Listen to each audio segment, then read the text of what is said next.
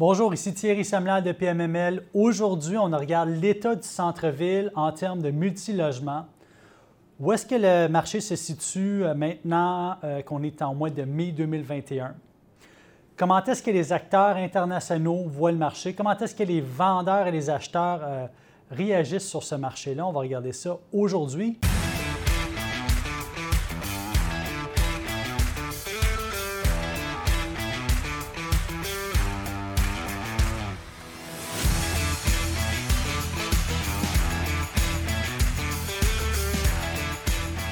Donc, commençons tout de suite par délimiter euh, ce qui est le centre-ville de Montréal. Donc, si on, commence du côté ouest, on peut faire la délimitation au niveau d'Atwater. Du côté est, on se rend presque au pont Jacques-Cartier et qu'on va voir du côté est une évolution. Là, il y a un agrandissement en train de se faire au niveau du territoire du centre-ville.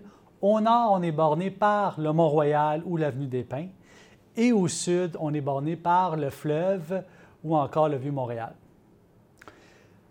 J'aimerais vous parler de quatre transactions majeures. Et déjà là, ça va nous mettre à, la table pour voir un petit peu comment est-ce que le marché est en train de réagir en ce moment euh, dans le multilogement. Donc, deux transactions majeures qui ont eu lieu du côté du Golden Mile ou du Mille Doré. Le Mille Doré, c'est un quadrilatère qui se situe euh, près de l'Université McGill, euh, près du métro Peel, Stanley Crescent, etc. Donc, c'est un secteur actuellement qui, voit être redéveloppé. on le voit, là, des développements importants en train de se se projeter dans ce secteur-là. Euh, aux limites nord du Golden Mile, donc du côté de Sherbrooke West, il y a une transaction qui a eu lieu là, près du métro Peel de 30 étages, un immeuble de 30 étages en béton, un total de 204 unités, une construction 1965. Euh, c'est une transaction, lorsqu'on la décortique, qui était faite à pas loin de 500 000 la porte euh, pour un immeuble à être redéveloppé. La base de l'immeuble est commerciale, euh, donc très peu d'étages commerciaux. Et par-dessus ça, on a euh, toute une portion multilogement euh, qui est là. Le vendeur, c'est un ensemble de fiducies basé ici au Québec. Et l'acheteur, c'est une société immatriculée en Ontario, qui est basée à Toronto, mais que lui et ses partenaires sont spécialisés dans le repositionnement d'immeubles. Euh, donc, on peut déjà d'ores et déjà s'attendre à ce que cet acheteur-là, qui a payé près de 500 000 à la porte, va euh, faire un repositionnement majeur de l'actif. Sa spécialité, lui, ses partenaires, c'est notamment au niveau commercial de repositionner des actifs commerciaux et espaces bureaux. Donc, ils vont répéter euh, la même chose ici. à travers les partenaires aussi, il y a des gens qui sont bien positionnés à Montréal, qui connaissent très, très bien le marché de Montréal. Donc, c'est un amalgame de forces euh, pour faire en sorte que cet immeuble-là a été acheté et maintenant qu'il va probablement être euh, repositionné dans les années à venir. Donc, une première transaction. Une deuxième transaction euh, qui s'est faite maintenant à la limite sud et maintenant un immeuble de construction 2018. Et cet immeuble-là est près du métro Guy Concordia. Donc, ce secteur-là actuellement est en fort développement. Si vous avez la chance d'aller vous promener dans le coin, vous allez voir plusieurs immeubles neufs de grande taille en train de se faire bâtir au moment où est-ce qu'on se parle sur une faible tronçon, sur une faible distance les unes des autres. Donc, un secteur définitivement à surveiller et naturellement euh, agrémenté par le métro, donc une accélération de la demande dans ce secteur-là. L'édifice de 15 euh, étages, 138 unités construction 2018 a été construit par un, un, contracteur qui est spécialisé en condominium de luxe et aussi en hôtellerie et été fait euh, purpose-built, comme on dit, euh, pour un acheteur coté en bourse, un fonds d'investissement euh, coté en bourse et qui est spécialisé dans la location d'appartements de luxe. Donc, une grande demande à long terme pour l'appartement de luxe à Montréal, on le sait, notamment au niveau des taux. Et cette, cette localisation-là géographique nous permet d'aller établir, d'aller rencontrer cette demande-là. Donc, deux belle transaction à bon prix, fait du côté ouest de Montréal, euh, démontrant quand même une, vigueur de marché là, euh, très importante. Si on s'en va du côté est maintenant, euh, historiquement, le, centre-ville de Montréal stoppait du côté de la rue Amherst, qui s'appelle aujourd'hui Atatakin, qui est à peu près à la hauteur du parc La Fontaine. Maintenant, on voit qu'il y a une évolution du centre-ville. Il y a une tendance à aller déborder vers l'est, notamment avec Prével en train de construire 2000 unités, dont une bonne portion va être locative du côté du pont Jacques-Cartier. Également, Mossing qui est en, complètement en redéveloppement actuellement. Et également Radio-Canada, avec le site qui va être redéveloppé. Donc, deux transactions importantes du côté du pôle S. Les deux près du métro Papineau. Un immeuble de 8 étages ayant 102 unités, construction 2017, vendu à plus de 290 000 la porte. Dans ce projet-là, on avait une piscine extérieure, un gym intérieur, garage, euh, le package standard, euh, mais quand même un peu à l'extérieur du centre-ville, mais on voit l'attrait du site, l'attrait de la zone. Euh, car l'acheteur actuellement a vu ce potentiel-là. Il a acheté d'un constructeur spécialisé en construction de condos qui avait bâti ce multilogement-là. Et l'acheteur, lui, c'est un holding familial euh, issu du modèle agroalimentaire, donc très fort en agroalimentaire à Montréal. Historiquement, il achetait beaucoup de commercial industriel. Maintenant, on voit une tendance vers l'espace multilogement. Donc, probablement pour euh, pallier aux différences possibles dans ses actifs, là, pour mitiger les risques dans ses actifs. Belle euh, transaction immobilière.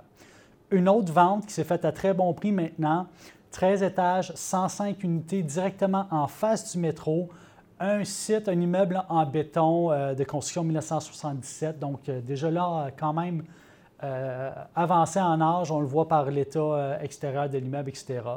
Donc, euh, faire probablement un repositionnement là, à 205 000 la porte. Euh, l'acheteur est, connu de nous absolument dans, la, clientèle.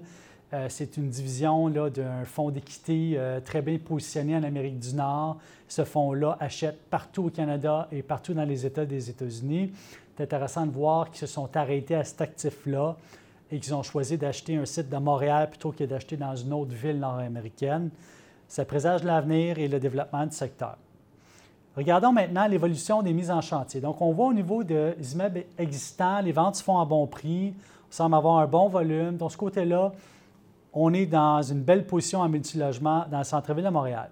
Au niveau des mises en chantier, 20% des nouveaux chantiers actuellement dans, les, derniers temps se sont ajoutés euh, à la région du Grand Montréal, donc 20% Là-dessus, 40% se trouvent au centre-ville de Montréal. Donc, une quantité incroyable de, logements se retrouvent euh, disponibles en même temps euh, au centre-ville de Montréal. Pour vous donner une idée, là, euh, selon certaines statistiques, on a monté en un an à près de 260% d'augmentation en termes de nombre d'unités locatives neuves disponibles au centre-ville de Montréal en l'espace de un an et demi environ. Euh, donc, on a passé à plus de 600 unités à plus de 2300 unités. Euh, très impressionnante statistique qui est partagée, notamment si vous allez euh, sur le site de la IDU, vous allez voir cette statistique-là. Et si on compare maintenant au niveau des mises en chantier de condos, bien, seulement une augmentation d'environ 40% Donc, la proportion, elle est là, elle est visible.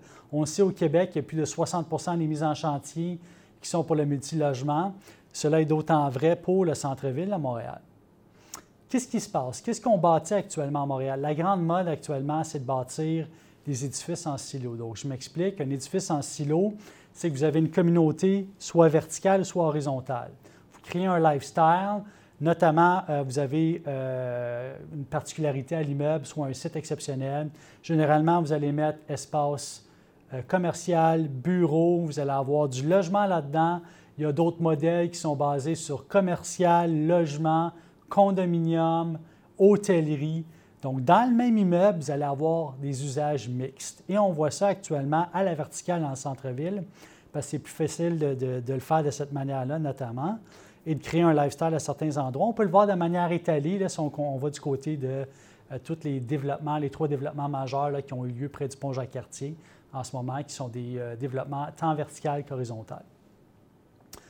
Donnons-nous euh, quelques idées. Là. Par exemple, prenons l'Humanity, qui est un immeuble de 22, qui contient 22 étages d'unités locatives, mais qui est basé, si on regarde, on décortique Humanity, on a du condo, l'appartement, hôtel, espace bureau, et les commerces à l'intérieur.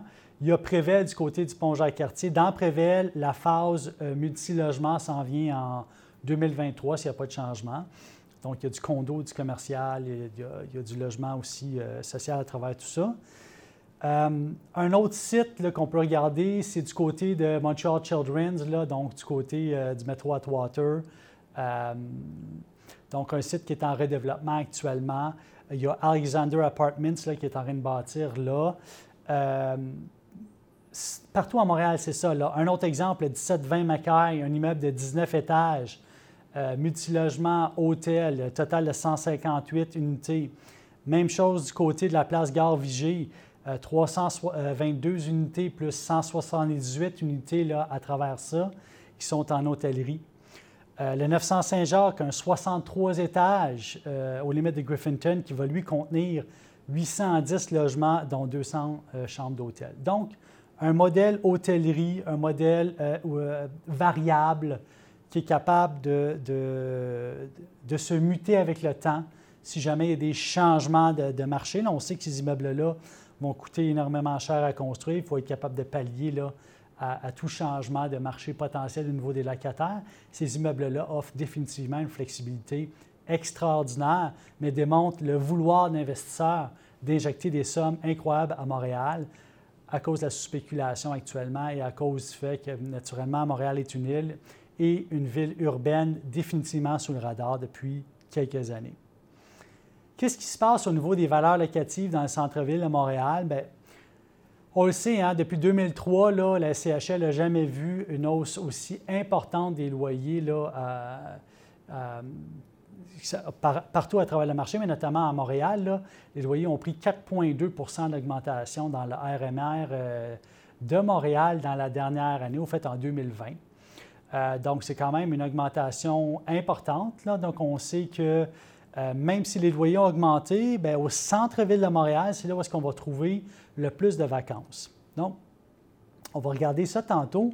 Mais avant de regarder la vacance, et je veux faire un parallèle là-dedans, c'est parce que même si le taux de vacances augmente, les valeurs locatives augmentent aussi au centre-ville de Montréal pour pallier un besoin immédiat futur qui euh, s'en vient au niveau euh, de tout ce qui est touristique, tout ce qui est immigration, tout ce qui est universitaire, qui va revenir en force euh. Donc, pour vous donner une idée, en moyenne, les studios au centre-ville de Montréal se louent à peu près 2,78 euh, par pied carré, tous services confondus à travers ça. J'ai fait une grande moyenne pour vous. Donc, mais la majorité du marché, là, euh, pour ce qui est de, dans les nouveaux produits, là, vont se situer entre 2,35 et 2,99 par pied carré de location, euh, ce, qui, est un très fort marché. Dans les une chambre, la moyenne est à 2,65 par pied carré, mais dans les nouveaux produits gravitent entre 2,35 sous à 2,99 euh, du pied carré. Euh, dans le deux chambres, on varie entre 2,20 et à 2,99 du pied carré. Euh, dans le trois chambres, en moyenne, on est à 2,35 du pied carré. On gravite entre 2,45 et 2,98. Euh, au niveau du penthouse, on est à 2,75 à 3,25 pour les nouveaux produits, en moyenne à 3 Mais si on regarde, on, peut faire un, très beau parallèle entre espace studio et penthouse. Le studio qui est en moyenne à 2,78 par pied carré et le penthouse qui moyenne à 2,99 par pied carré. Donc, c'est quand même des modèles qui sont en demande. Il n'y a pas tant de penthouse disponibles euh, sur le marché. C'est fort probablement pour cette raison-là qu'on est dans les euh, fourchettes supérieures. Donc, une très belle performance au niveau des studios et d'une chambre à coucher, mais un besoin marqué là, pour euh, du deux chambres. Également, le trois chambres, souvent, il est partagé en différents colocataires. Donc, ce qui vient un petit peu mitiger la, valeur par, par pied carré.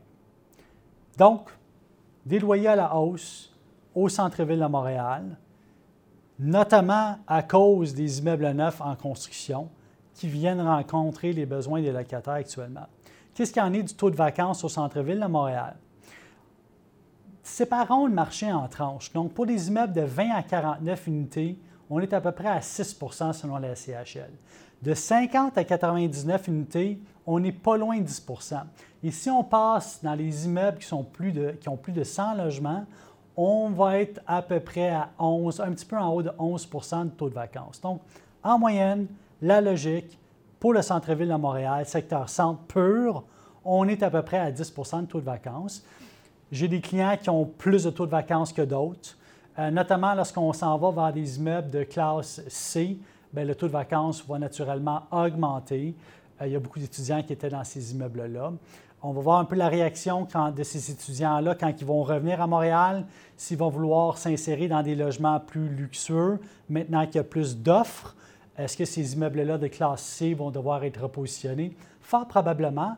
Donc, définitivement un marché à venir. Euh, là-dessus, euh, vous nous suivrez. Là, on est activement dans ce marché-là actuellement. Va avoir des opportunités qui vont euh, sortir pour vous. Selon la SCHL, la majorité de la vacance sont dans les grandes à moyenne taux de Montréal. Pourquoi? Il y a plusieurs raisons qui viennent influencer le taux de vacances actuellement dans le Grand Montréal, pour des raisons évidentes.